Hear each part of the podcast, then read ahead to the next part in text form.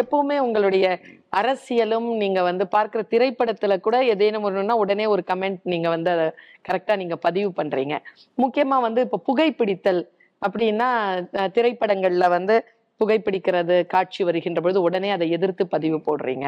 ஒரு ஒரு படத்துல வந்து ரஜினி சார் வந்து புகைப்பிடிக்கிற காட்சி இல்ல நீங்கள் புகைப்பிடிக்கிற காட்சி இல்லாமல் இருந்ததற்கு நன்றி அப்படின்னு சொல்லிட்டு ரஜினி சார் சொல்றீங்க. அதே மாதிரி விஜய் அவர்களுடைய படங்கள்ல வரும்பொழுது உடனே அதை இப்போ எத்தனையோ திரைப்படங்கள் இருக்க. நீங்க ஏன் ரஜினி விஜய் என்று இருவரை குறித்து இவ்வளவு கவலைப்படுகிறீர்கள்? விஜய் சாரருடைய இப்போதைக்கான அரசியல் உடைய அந்த என்ட்ரி அதை பற்றி என்ன நினைக்கிறீங்க? உலக சுகாதார நிறுவனம் டபிள்யூஹெச்ஓ வேர்ல்டு ஹெல்த் ஆர்கனைசேஷன் வந்து பல ஆய்வுகள் நடத்திட்டு இருக்கு. அதில் நான் சொன்ன ஆய்வுகள் வந்து கிட்டத்தட்ட ஒரு பதினைந்து ஆண்டுகளுக்கு முன்பு நடத்தின ஆய்வுகளில் முதல் முதல் ஒரு இளைஞன் வந்து புகைப்பிடிக்கின்ற எந்த காரணத்துக்காக புகைப்பிடிக்கின்றார் என்று பார்த்தால் சினிமா அவருக்கு பிடித்த ஹீரோ தான். அதனால தான் அதுதான் அதாவது ஐம்பத்தி ரெண்டு விழுக்காடு காரணம் அதுதான். ரெண்டாவது காரணம் வந்து பாத்தீங்கன்னா நண்பர்கள். மூன்றாவது காரணம் தந்தை. அப்படிதான் தந்தை. இப்படிதான் அந்த காரணங்கள் கண்டுபிடிச்சிருக்காங்க அதனால தான் இப்போ இவங்க நீங்க சொன்ன இப்போ ரஜினி அவர்களோ அல்லது விஜய் அவர்களோ ரெண்டு பேருக்கும் நிறைய ரசிகர்கள்லாம் இருக்கிறாங்க. அது அவங்க இவங்களை பின்பற்றுகின்ற ஒரு சூழல் இருக்கு. அது இல்லாம இவங்க எல்லாத்துக்கும் வந்து ஒரு சமூக பொறுப்பு கடமை இருக்கு. அது இல்லாம இப்போ அந்த எண்ணத்துல தான் நான் சொல்லிட்டு இருக்கிறேன் நான். ஏன்னா இவங்க திரைப்படத்துல செஞ்சாங்கன்னா அவங்க ரசிகர்கள் வந்து நிஜ வாழ்க்கையில செய்வாங்க. அவங்களுடைய ஹீரோக்கள் பிடிச்சாங்கன்னா இவங்க பிடிப்பாங்க. அவங்க ஹீரோக்கள் குடிச்சாங்கன்னா இவங்க குடிப்பாங்க. அவங்க ஹீரோக்கள் வந்து அருவா எடுத்தாங்கன்னா இவங்களும் அருவா எடுப்பாங்க. ம். திரைப்பட மிகப்பெரிய நிச்சயமா. தமிழ்நாட்டுக்கும் பாத்தீங்கன்னா திரைப்படமும் அரசியலும் இரண்டு மாடுகள் போன்றுதான். இது இல்லாம ஒண்ணும் கிடையாது. ரெண்டு தண்டவாளம் சொல்லிக்கலாம். இதுல இருந்து அரசியல் சினிமால இருந்து அரசியல் அரசியல்ல வந்து பெரிய பங்களிப்பு சினிமா. அந்த எண்ணங்கள்லாம் சினிமா மூலயமா தான் மக்களை அந்த காலத்துல இருந்து சேர்ந்துருக்கு. ஏன்னா இப்படி சினிமா துறையில இருந்து முதலமைச்சர்கள் தமிழ்நாட்டுல வந்தது போன்ற இந்தியாவுல எந்த மாநிலத்திலும் கிடையாது. அப்போ அதுல மிகப்பெரிய தாக்கம் சினிமா அரசியல்ல இருக்கு. அப்போ அதுக்கு தகுந்த மாதிரி நீங்க ஒரு நடவடிக்கைகள் ஈடுபடணும். சமீபத்துல ரஜினி அவர்கள் வந்து சொன்னாரு மது குடிக்காதீங்க. நான் வந்து குடிச்சு எனக்கு உடல்நலம் கெட்டு போயிடுச்சு. இல்லை இன்னும் நாள் நிறைய நாள் அதாவது இன்னும் ஆரோக்கியமா நடந்திருப்பேன். நிச்சயமா அதை வரவேற்கிறோம். ஒன்று ஒரு மனிதர் வந்து அதை பத்தி பேசுவது அது இவ்வளவு பெரிய மனிதர் சினிமால ரசிகர்கள் அதிகமா வைத்திருக்கின்ற ஒரு மனிதர் வந்து அதை பத்தி நான் எப்படி அனுபவப்பட்டேன். பாதிச்சு என- எனக்கு பாதிப்பு வந்ததுன்னு சொல்றதுக்கு அது தைரியம் வேணும். கண்டிப்பா கண்டிப்பா. அப்படியே தைரியமா சொல்லியிருக்கிறார் அதை வரவேற்கிறோம் நாம். அதே போன்று அவர் நடிக்கின்ற சினிமாக்கள்லயும் அது போன்ற செய்திகள் வரணும். வெளியில பேசினா போதாது. சினிமாவிலயும் அந்த செய்திகள் வரணும். செய்திகள்னா நேரடியா சொல்ல வேண்டாம். அது மறைமுகமா காமிங்க. சொல்லுங்க. சீமான் சார் இப்ப எப்படி சார் க- களமாடிட்டு இருக்கிறார்? அவருடைய அரசியல் குறித்து. சீமான் அவர்கள் வந்து இப்போ தைரியமா கல பட கட பல தேர்தல்களில் வந்து தனியா போட்டி போட்டுட்டு இருக்காரு அதை நான் பாராட்டுறேன் அவரை. நிச்சயமா நான் பாராட்டுறேன் நான். ஏன்னா அதுதான் வந்து மக்களுக்கு ஒரு நம்பிக்கை கொடுக்கின்ற ஒரு செய்தி அது. விஷயமா நான் பார்க்குறேன் நான் அதில். அதே நேரத்தில் வந்து அவர் வந்து ஒரு ஒரு வட்டத்துக்குள்ள தமிழ் தேசியம்னு ஒரு வட்டத்துக்குள்ள அது தீவிரமா பேசிட்டு இருக்கிறார். பேசலாம். ஆனா அதுதான் எல்லாமே அதுதான்னு பேசுவது வந்து ஏன்னா தமிழ்நாட்டுல இருக்கிறவங்க எவ்வளோ பேர் எல்லா ஜாதி மதம் இனம் மொழி கடந்து எல்லாமே வாக்காளர்கள் எல்லாம் இங்க இருக்கிறாங்க எல்லாமே இருக்கிறாங்க இங்க. தமிழ்நாட்டினுடைய வளர்ச்சினா எல்லாத்துக்கும் சேர்ந்த வளர்ச்சி தான் இது தமிழர்களுக்கு மட்டும் வளர்ச்சி அப்படி தமிழர்கள் எந்த அடிப்படையில் இருக்கிறது அதெல்லாம் ஒரு கேள்விகள்லாம் இருக்கு அதுல. அவர் கண்ணோட்டத்துல அது சரியா அவருக்கு தோணுது. இந்த தமிழகத்துல வந்து வாரிசு அரசியல் அப்படிங்கிற ஒரு ஒரு விஷயத்த வந்து பேசுவாங்க. எவ்வளவுதான் நீங்க சொன்னீங்க நான் இருபத்தாறு வருஷம் ஆகுது வந்து நான் எவ்வளவோ வேலைகள் செய்திருக்கிறேன். என்ன சொன்னாலும் அந்த ஒரு ஒரு ஒரு விஷயம் வந்து கூடவே நமக்கு வந்து அப்பாவுனுடைய மகனாக நீங்கள் இருப்பது உண்மையிலேயே அரசியல் சூழ்நிலையில இன்றைக்கு வந்து நீங்க நம்பிக்கையோடு அரசியல் ஆடுவதற்கு பலமா பலவீனமா? நிச்சயமா ஒரு பலம் தான் இப்போ நீங்க சொன்னீங்க முப்பத்தஞ்சு வயதுல அமைச்சரா எனக்கு அந்த பொறுப்பு கிடைச்சது. எனக்கு அமைச்சரா அந்த பொறுப்பு கிடைக்கிறதுக்கு என் பேர் பின்னாடி இருந்த ராமதாஸ். அதனால தான் எனக்கு அமைச்சரா அந்த பொறுப்பு கிடைச்சது. ஆனால் அதுவே ஐந்து ஆண்டுகளுக்கு பிறகு. அமைச்சரா பணியாற்றி அந்த அன்புமணின்னு ஒரு பேர் வந்து ஐந்து ஆண்டுகளுக்கு பிறகு இந்தியா. முழுவதும் வந்திருக்கு. அதுதான் அந்த வித்தியாசம். உங்களுக்கு அந்த வாய்ப்பு கிடைச்சதுன்னா அந்த வாய்ப்பை பயன்படுத்தி அது நீங்க உங்க பேரை நீங்க உறுதிப்படுத்திக்கலாம். சில எவ்வளவு பேர் வாய்ப்பு கிடைக்குது ஆனா அவங்களால செய்ய முடியல. அதுதான். அதனால நான் வந்து இது நான் நான் ஏத்துக்கிறேன். நான் சொன்னது எனக்கு அந்த பின்னாடி இருக்கிற பெயர் கிடைச்சு அதனாலதான் எனக்கு அந்த வாய்ப்பு கிடைச்சது. சரி. இப்போ நீங்க வந்து அரசியல் உங்களுடைய மருத்துவம் உங்களுடைய பிள்ளைகளோட நீங்க செலவழிக்கிற நேரங்கள் இதையெல்லாம் த வச்சுட்டு தனிப்பட்ட முறையில நீங்க வந்து ஹாஸ்டல்ல வளர்ந்தவங்க. என்னதான் இருந்தாலும் எனக்கு தெரியும் என்னுடைய மகனும் வந்து முழுக்க ஹாஸ்டல்ல இருந்தவர். அவர் வந்து தனக்குன்னு ஒரு உலகத்தை வச்சிருப்பாரு. அப்படி யாருமற்ற அந்த உலகத்தில் அன்புமணி அவர்களுக்கு மிகுந்த பிடித்தமான பொழுதுபோக்குகள் என்ன? நீங்க என்ன பண்ணுவீங்க? எந்த ஒரு இந்த அரசியல் குடும்பம் சமூகம் வேலைகள் எல்லாத்தையும் விட்டுட்டா அன்புமணிக்கு பிடித்தமான பொழுதுபோக்கு என்ன? எனக்கு வந்து இப்போ இப்போ இன்னைக்கு இருக்கிற சூழல்ல திரைப்படங்கள் பார்ப்பேன் நான் தொலைக்காட்சி பார்ப்பேன் நான். உங்ககிட்ட சொல்லணும்னா நான் இந்த சமீபத்தில் குக் வித் கோமாளி. நான் ஒரு தீவிர ரசிகன் நான். எல்லா இந்த நாலாவது சீசன் நாலு சீசனும் ஒரு எபிசோட் தவறாம நான் பார்த்துருக்கிறேன் நான். கலக்க போவது யாரு அது இது இது அதெல்லாம் எல்லாத்தையும் வந்து காலையில எழு எழுந்த எழுந்திருக்கிறதுல இருந்து ராத்திரி தூங்குற வரைக்கும் பிரச்சனை பிரச்சனை பிரச்சனைன்னு இருக்கு. இதுல இது போன்ற நிகழ்வுகள்ல நல்ல ஒரு காமெடி ஷோஸ்லாம் வந்து ரொம்ப ரசிப்பேன் நான் எனக்கு. ரொம்ப பிடிக்கும் எனக்கு. அதுல. சிரிக்கிறது ரொம்ப பிடிக்கும். எனக்கு. அதுவும் என்னுடைய மனைவி வச்சுட்டு நான் பார்த்தேன்னா அவங்க சிரிக்கிறதே எனக்கு வந்து ரொம்ப எனக்கு எனக்கு ஒரு சிரிப்பு வந்துடும் எனக்கு. அதனால ஏன்னா அவங்க வந்து சாதாரணமா ஒரு ஒரு சிரி சிரிக்க ஆரம்பிச்ச உடனே நாங்க எல்லாம் சிரிச்சிடுவோம். சரி சரி. அப்படி அது ஒரு ஒரு மோட்டிவேஷன் எங்களுக்கு இருக்கும் அதெல்லாம் அது இல்லாம இது இல்லாம நான் எனக்கு பேட்மிண்டன் ஆடுவேன் நான். விளையாட்டு இப்பயும் ஆடிட்டு இருக்கிறேன் நான். எனக்கு அது ரொம்ப பிடிக்கும். எனக்கு நான் தமிழ்நாடு பேட்மிண்டன் அசோசியேஷன் பிரசிடண்டா இருக்கிறேன். எங்கேயோ படிச்ச நீங்க மீன் பிடிப்பீங்கன்னு. இதெல்லாம் இது இது வந்து என்னால இது வந்து தினம் செய்யறது இதெல்லாம். சரி. எனக்கு மீன் பிடிக்கிறது ரொம்ப எனக்கு ஒரு பேஷன் எனக்கு. ஏரிக்கு போய் பிடிப்பீங்க ஏரியில கடலுக்கு போகணும். நான் உலகத்துல உள்ள எல்லா கடல்லையும் மீன் பிடிச்சிருக்கிறேன் நான். இந்த பசிபிக் மட்டும் இல்லாம அட்லாண்டிக்ல பிடிச்சிருக்கிறேன் இந்தியன் ஓஷன்ல பிடிச்சிருக்கேன் ஆஸ்திரேலியால பிடிச்சிருக்கிறேன். இங்க தமிழ் இந்தியால வந்து நான் இதுல லக்ஷதீப்ல பிடிச்சிருக்கிறேன். சிகாகோல லேக் இப்படி மிஷிகன் இது இல்ல இல்ல இந்த ரீல் அது. ரீல் போட்டு. நான் நான் வச்சிருக்கிற அந்த இந்த ரீல் எல்லாம் பாத்தீங்கன்னா இரநூத்தி ஐம்பது கிலோ மீன்லாம் பிடிக்கும் அது. அந்த அளவுக்கு ஸ்ட்ராங்கா பிடிச்சி சுத்திட்டு போட் காலையில ஒரு நாலு நாலரைக்கெல்லாம் கிளம்பிடும் போட் எடுத்து போயிடும் உள்ள. கடலுக்கு போனா ரெண்டு மணிக்கு தான் மதியானம் வருவோம்.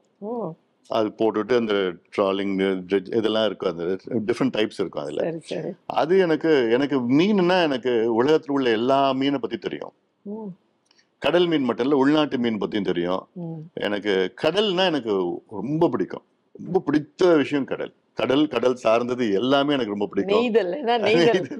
எனக்கு அதுல இந்த மீன் எப்படி அது இருக்கணும்? எனக்கு நான் இப்ப என்னோட வீடு ஒரு ஈசிஆர்ல ஒரு வாடகை வீட்டுக்கு போயிருக்கிறேன். ஆனா கடல் ஓரத்துல இருக்கு எனக்கு. தினம் காலையில எழுந்த உடனே நான் முதல் பாக்குறது இந்த கடல் தான் பார்ப்பேன் நான். அங்க வீட்ல இருந்து பாத்தீங்கன்னா காலையில டால்பின்ஸ் நிறைய வரும். சில பேருக்கு சென்னையிலே டால்பின்ஸா ம். அப்படின்னு நான் கிட்டத்தட்ட ஒரு வாரத்துல ரெண்டு நாள் மூணு நாள் நான் பார்ப்பேன். ஒண்ணும் இல்லை. கிட்டத்தட்ட இருபது முப்பது போயிட்டு இருக்கோம் ம். கரையில இருந்து ஒரு நூறு மீட்டர்ல இன்னும் ஐம்பது மீட்டர்ல கரையிலே போயிட்டு இருக்கோம் ம், அஹ் ஆமைகள் பார்ப்பேன் நான். அதெல்லாம் எனக்கு ரொம்ப இயற்கைனா எனக்கு ரொம்ப ரொம்ப பிடிக்கும். இயற்கை. ட்ரெக்கிங். போவேன் ட்ரெக்கிங் போவேன். மவுண்டன் மலை ஏறுவேன். எனக்கு காட்டுக்கு போவேன். எல்லாம் ரொம்ப ரொம்ப அதெல்லாம் ரொம்ப எனக்கு இயற்கை சம்பந்தமா பிடிக்கும். எனக்கு ஃபுட்டு ரொம்ப எக்ஸ்ப்ளோர் பண்ணுவீங்க. ஆமா ஐம் ஃபூடி அப்படி ஒரே வார்த்தையில சொல்லணும்னா இந்தியாவுல எல்லா மாநிலத்துல உள்ள உணவுகள் எனக்கு நல்ல பழக்கம் நல்லா சாப்பிட்டு இருக்கிறேன். எனக்கு உலக வேர்ல்ட் கியூசீன்ஸ் எனக்கு. எல்லாமே எனக்கு ரொம்ப பிடிக்கும். கிட்டத்தட்ட பெரு பெருவியன் ஜாப்பனீஸ் ஃபியூஷன் ஸோ அந்த மாதிரி ஃபுட்லாம் நோபோன்னு ஒரு ரெஸ்டாரண்ட் இருக்கு. அதுக்கெலாம் நான் போவேன் அடிக்கடி போவேன் நான். ஜாப்பனீஸ் தான் எனக்கு ரொம்ப பிடிக்கும். ஜாப்பனீஸ் ரெஸ்டாரண்ட் தான் எனக்கு ரொம்ப பிடிக்கும். ஜாப்பனீஸ் ஃபுட் எனக்கு ரொம்ப அவங்களுடைய ஃபுட்டு எனக்கு ஒரு ஆசை என்னன்னா ஜாப்பனீஸ் ஃபுட் டூர்னு ஒன்று இருக்கு. பத்து நாள் அவங்க கூட்டிட்டு போவாங்க. சவுத்துல இருந்து நார்த் வரைக்கும் பத்து நாள் ஒவ்வொரு ஏரியால ஒவ்வொரு ஃபுட் அந்த அந்த ரீஜன் வைஸ் அந்த ஃபுட் இருக்கும். அந்த மீனோ அந்த வகைகள் சீ ஃபுட் இன்னும் இருக்கும். அது போகணும்னு எனக்கு ஆசை எனக்கு. நாங்க வந்து ஒரு இடத்துல அந்த மல்டி குசின் இருக்குன்னு சொல்லிட்டு போய் இந்த சுஷி பக்கத்துல. இந்த பச்சையா ஏதோ ஒரு இது வச்சிருந்தாங்க சார். அதை எடுத்து என்னுடைய ஃப்ரெண்டு கையில வச்சு சாப்பிட்டுட்டு இருந்தாபடி அஹ் அப்போ என் கூட இருந்த இன்னொரு ஒரு தோழி சொன்னா அது வந்து நீ சாப்பிடாத. கொஞ்சமா சாப்பிடு அப்படின்னு சொல்லிட்டு. அது சொல்லிட்டு அது கொஞ்சமா இவ்வளவுதான் எடுத்தது. அது வந்து ஒரே இது. அந்த மாதிரி இவ்வளவுதான் சாப்பிடக்கூடிய ஒரு விஷயத்த எப்படி கண்டுபிடிக்கிறது? இதெல்லாம் எப்படி ட்ரை பண்றீங்க? இல்ல அது என்னன்னா சொல்லிடுவாங்களா முதல்ல இந்த சாப்பாடு இது இதுன்னு? அது தொடக்கத்துல அப்படிதான் இருந்தது அல்ல அது எப்படி செய்யணும்? அது வந்து சோயா சாஸ்ல டிப் பண்ணி அது கரைச்சி அது வந்து அந்த மீனை அந்த மீன்னா என்னன்னா அந்த சால்மன் இந்த டியூனா இந்த எல்லோ டெயில் வசாபி வசாபி ம். வசாபி என்பது இந்த ஹாஸ் ரேடிஷ்னு ஒன்று இருக்குது அதுல. அது ஜப்பான்ல வேற மாதிரி ஹாஸ் ரேடிஷ் அமெரிக்கால வேற மாதிரி ஹாஸ் ரேடிஷ் அது. இங்க வேற மாதிரி அந்த இவ்வளவு இவ்வளவு பெரிய செடியில இருந்து எடு- எடுப்பாங்க. அந்த Okay. கிழங்குல இருந்து எடுப்பாங்க அதுல. உயிரை போயிடும் போல இருக்கே சார். அது இல்ல, கொஞ்சம் அதிகமா அது ஏன்னா அங்க ஜப்பான்ல அந்த மீன் வந்து பச்சையா சாப்பிடுவாங்க. ஓகே. இந்த இந்த வசாபி வந்து அது வந்து ஸ்டெர்லைஸ் பண்ணிடும் அந்த மீனை. ஓகே. அந்த வசாபிய சோயா சாஸ்ல கலந்து. அந்த பச்சை மீன் எடுத்து அதுல டிப் பண்ணி அதுல சாப்பிடுவாங்க இப்போ வந்து நடைப்பயணம் மற்ற விஷயங்கள் மத்தியத்துல இருக்கக்கூடிய அந்த கட்சி இன்றைக்கு தமிழகத்துல நடைப்பயணம் போவதும் மற்ற பல மாநாடுகளை நடத்துவதும் சொல்லிட்டு. பரபரப்பா வந்து அண்ணாமலை அவர்கள் இயங்கிக் கொண்டிருக்கிறார்கள். அவருடைய செயல்பாடு குறித்து முக்கியமாக தமிழக அரசியலில் இவர்களுடைய செயல்பாடு குறித்து. ஏன்னா நீங்க மத்திய அரசோட. சேர்ந்து நீங்க வந்து கூட்டணி வைக்கிறீங்க. ஆனா தமிழ்நாட்டுல அதுக்கான விஷயம் இல்லைன்னு சொல்றீங்க. இந்த செயல்பாட்டை தமிழ்நாட்டின் இந்த செயல்பாட்டை எப்படி பாக்குறீங்க அண்ணாமலை அவர்கள் வந்து இப்போ சமீபத்துல நடைபயணம் ஒன்று மேற்கொண்டிருக்கின்றார்கள். அது அவங்களுடைய கட்சி தொண்டர்களை உற்சாகப்படுத்துவதற்காக அவர் வந்து அந்த நடைபயணத்தை மேற்கொண்டிருக்கின்றார். அந்த நடைபயணம் வெற்றி பெற என்னுடைய வாழ்த்துக்கள். நான் தெரிவிச்சு பல முறை நான் சொல்லியிருக்கிறேன் நான் அது வேற இருக்கு. ஆஹ் அதே நேரத்தில் வந்து திரு அண்ணாமலை அவர்கள் வந்து இப்போ காவல்துறையிலிருந்து அரசியலுக்கு வந்தவர். அரசியல் என்பது அதுக்கு இன்னும் கொஞ்சம் அனுபவம் அவருக்கு வரணும். அரசியல் மருத்துவத்திலிருந்து அரசியலுக்கு வந்திருக்கிறீங்க. காவல்துறையிலிருந்து அரசியலுக்கு இல்ல நான் நான் நான் அது நான் நடிப்புத்துறையிலிருந்து நான் அரசியலுக்கு மருத்துவத்துல இருந்து நான் அரசியல் வந்தது இருபத்தி ஆறு ஆண்டுகளா நான் இருக்கிறேன் நான். அந்த பக்குவம் வந்திருக்கு. இருக்கு. இன்னும் ஒரு அப்ப அங்க இல்ல அப்படின்னு இல்லைன்னு சொல்லல. அவர் வந்து அந்த அந்த போலீஸ் தொப்பியை கழட்டி வச்சிருந்தோம். அரசியல் தொப்பியை போட்டுக்கணும். ஒரு எக்ஸ்பீரியன்ஸ்டான ஒரு அரசியல் ஒரு சீனியரா சொல்றீங்க. ஆர்வம் இருக்கு அவருக்கு ஆர்வம் இருக்கு அரசியல் ஆர்வம் இருக்கு. ஆனாலும் இன்னும் கொஞ்சம் கொஞ்சம் பக்குவமா இருக்கணும். நான் அந்த அந்த இன்னும் அந்த தொப்பியை கழட்டி வச்சுட்டு இந்த அரசியல் தொப்பியை மாட்டினாருன்னா இன்னும் கொஞ்சம் பக்குவம் வரணும் நான் இதுவரைக்கும் உங்களோட இப்போ கதைப்போமால பேசிட்டு இருந்ததுல இருந்து ஒரு ஒரு விஷயத்த நான் வந்து ஆத்மாவா நான் உணர்றேன். என்னன்னா என்னதான் இருந்தாலும் மாநில சுய ஆட்சி குறித்து மாநிலத்தினுடைய சுயமரியாதை குறித்து நீங்க ரொம்ப கவலைப்படுறீங்க. அதுக்குள்ள நீங்க ரொம்ப உறுதியா இருக்கிறீங்க. ஆயிரம் தான் வித்தியாசமான கருத்துக்கள் கொண்டதாக இருந்தாலும் தமிழ்நாட்டில் இன்றைக்கு முதலமைச்சராக இருக்கக்கூடியவர்கள் எனக்கு மட்டுமல்ல உங்களுக்கும் முதலமைச்சர் தான். எல்லோருக்கும் சேர்ந்த முதலமைச்சராக அவர் இருக்கிறார் மாநிலத்துக்குன்னு ஒரு சுயாட்சி சுய ஒரு ஒரு சுயாட்சிக்குன்னு சொல்லிட்டு ஒரு நிலைப்பாடு உண்டு. இந்த தமிழகத்துல. கவர்னருடைய நிலைப்பாடு இப்போதைக்கு எப்படி இருப்பதாக அன்புமணி ராமதாஸ் அவர்கள் கருதுகிறார்கள்? இப்போ நான் அந்த சமீபத்துல நீட்டு தேர்வுக்காக நான் சொல்லிட்டு இருந்தேன். அவருடைய ஒரு அவருடைய கருத்து சொன்னாரு இந்த மாதிரி நீட்டு தேர்வு வந்து என்கிட்ட வந்து இந்த மசோதா வந்துச்சுன்னா நான் வந்து நிராகரிப்பேன்னு சொல்லிட்டு இருந்தார்.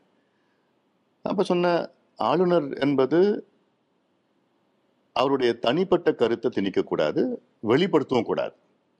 இப்போ ஆளுநர் எப்படி இருக்கணும்னா நீதிபதிகள் எப்படி இருக்கிறாங்க?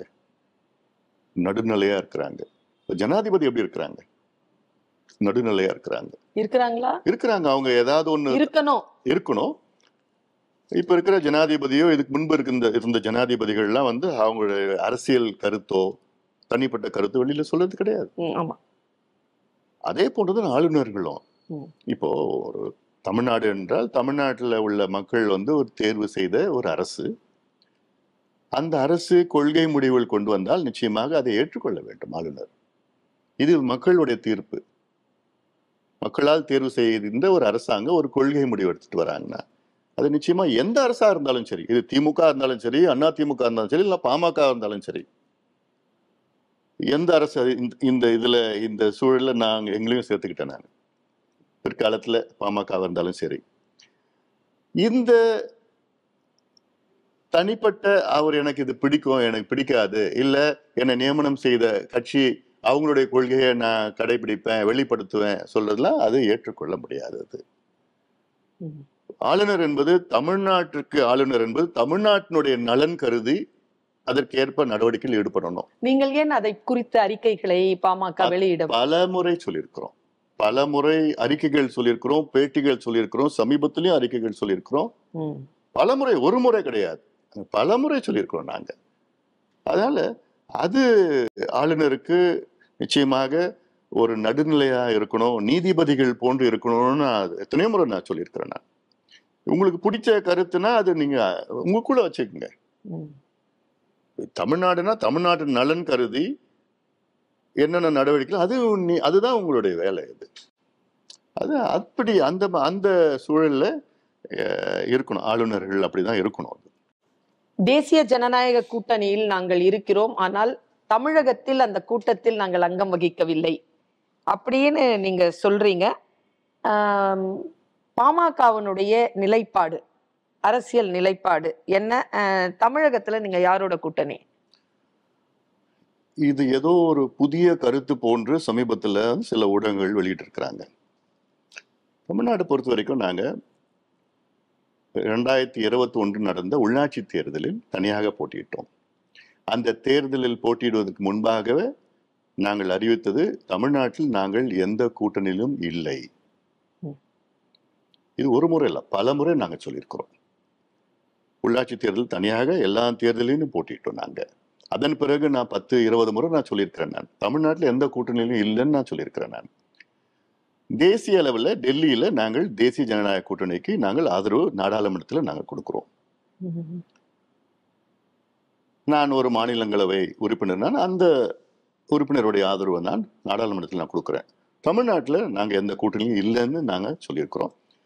நாடாள வருகின்ற நாடாளுமன்ற தேர்தலுடைய நிலைப்பாடு வந்து நாங்கள் இன்னும் விரைவில் நாங்கள் எடுப்போம். இன்னும் எடுக்கல நாங்கள் என்ன செய்ய போகிறோம் எப்படி செய்ய போகிறோம் ஆனால் எங்களுடைய வியூகங்கள் எப்படி இருக்கணும்னா ரெண்டாயிரத்தி இருபத்தி ஆறில் பாட்டாளி மக்கள் கட்சி மற்ற ஒருமித்த கருத்து உள்ள ஒருமித்த கூட கிடையாது. ஓரளவுக்கு ஓரளவுக்கு ஒரு ஈடுபாடு கொள்கையில் ஈடுபாடு அந்த மாதிரி ஒரு மொழியோ அது மாதிரி ஒரு ஈடுபாடு சமூக நீதி ஈடுபாடு உள்ள கட்சிகள்லாம் கூட்டணி சேர்ந்து ஒரு கூட்டணி ஆட்சி அமைக்க திட்ட திட்டமிட்டிருக்கின்றோம். நிச்சயமாக நாங்கள் வெற்றி பெறுவோம். அதற்கேற்ப வியூகங்களை எங்களை பொறுத்தவரை நாங்கள் ரெண்டாயிரத்தி இருபத்தி நான்கு நாடாளுமன்ற தேர்தல் நாங்கள் எடுப்போம். இன்னும் காலம் இருக்கிறது. அது இன்னும் பொறுத்து நீங்கள் இன்னும் கொஞ்ச நாள் பொறுத்துக்குங்க. அது நீங்கள் வெளிப்படுத்துவோம். அதனால் அதுக்குள்ளே இவங்க இங்கே போவாங்க அங்கே செய்வாங்க இப்படி இருப்பாங்க. அதாவது எனக்கு சில நேரத்தில் எதை பத்தி ஏதாவது கொஞ்சம் கமெண்ட் பண்ணா கூட எனக்கு யோசனையா இருக்குது. ஓஹோ இவங்க சி- சின்னதா ஒரு இப்போ சமீபத்துல இந்த மாமன்னன் படம் ஓடிடியில் வீட்டில் பார்த்தேன் நான். நல்லா இருக்கு இந்த படம். எனக்கு அது கமெண்ட் பண்ணணும்னா கூட எனக்கு யோசனை. ஓஹோ கமெண்ட் பண்ணிட்டோன்னா ஓஹோ இங்கே திமுகவோட கூட்டணி போயிடுவாங்களோ? மாமன்னன் படம் குறித்து எனக்கு உங்ககிட்ட ஒரு கேள்வி இருக்கு. நான் அப்புறமா அதை கேட்கிறேன் எனக்கு இப்போதைக்கு வந்து நீங்க இப்போ தொடர்ந்து பேசிக்கிட்டு இருக்கக்கூடிய அந்த தலைப்பு அது ரொம்ப முக்கியமான ஒரு நகர்வுல நான் இந்த கேள்வியை வைக்கிறேன்.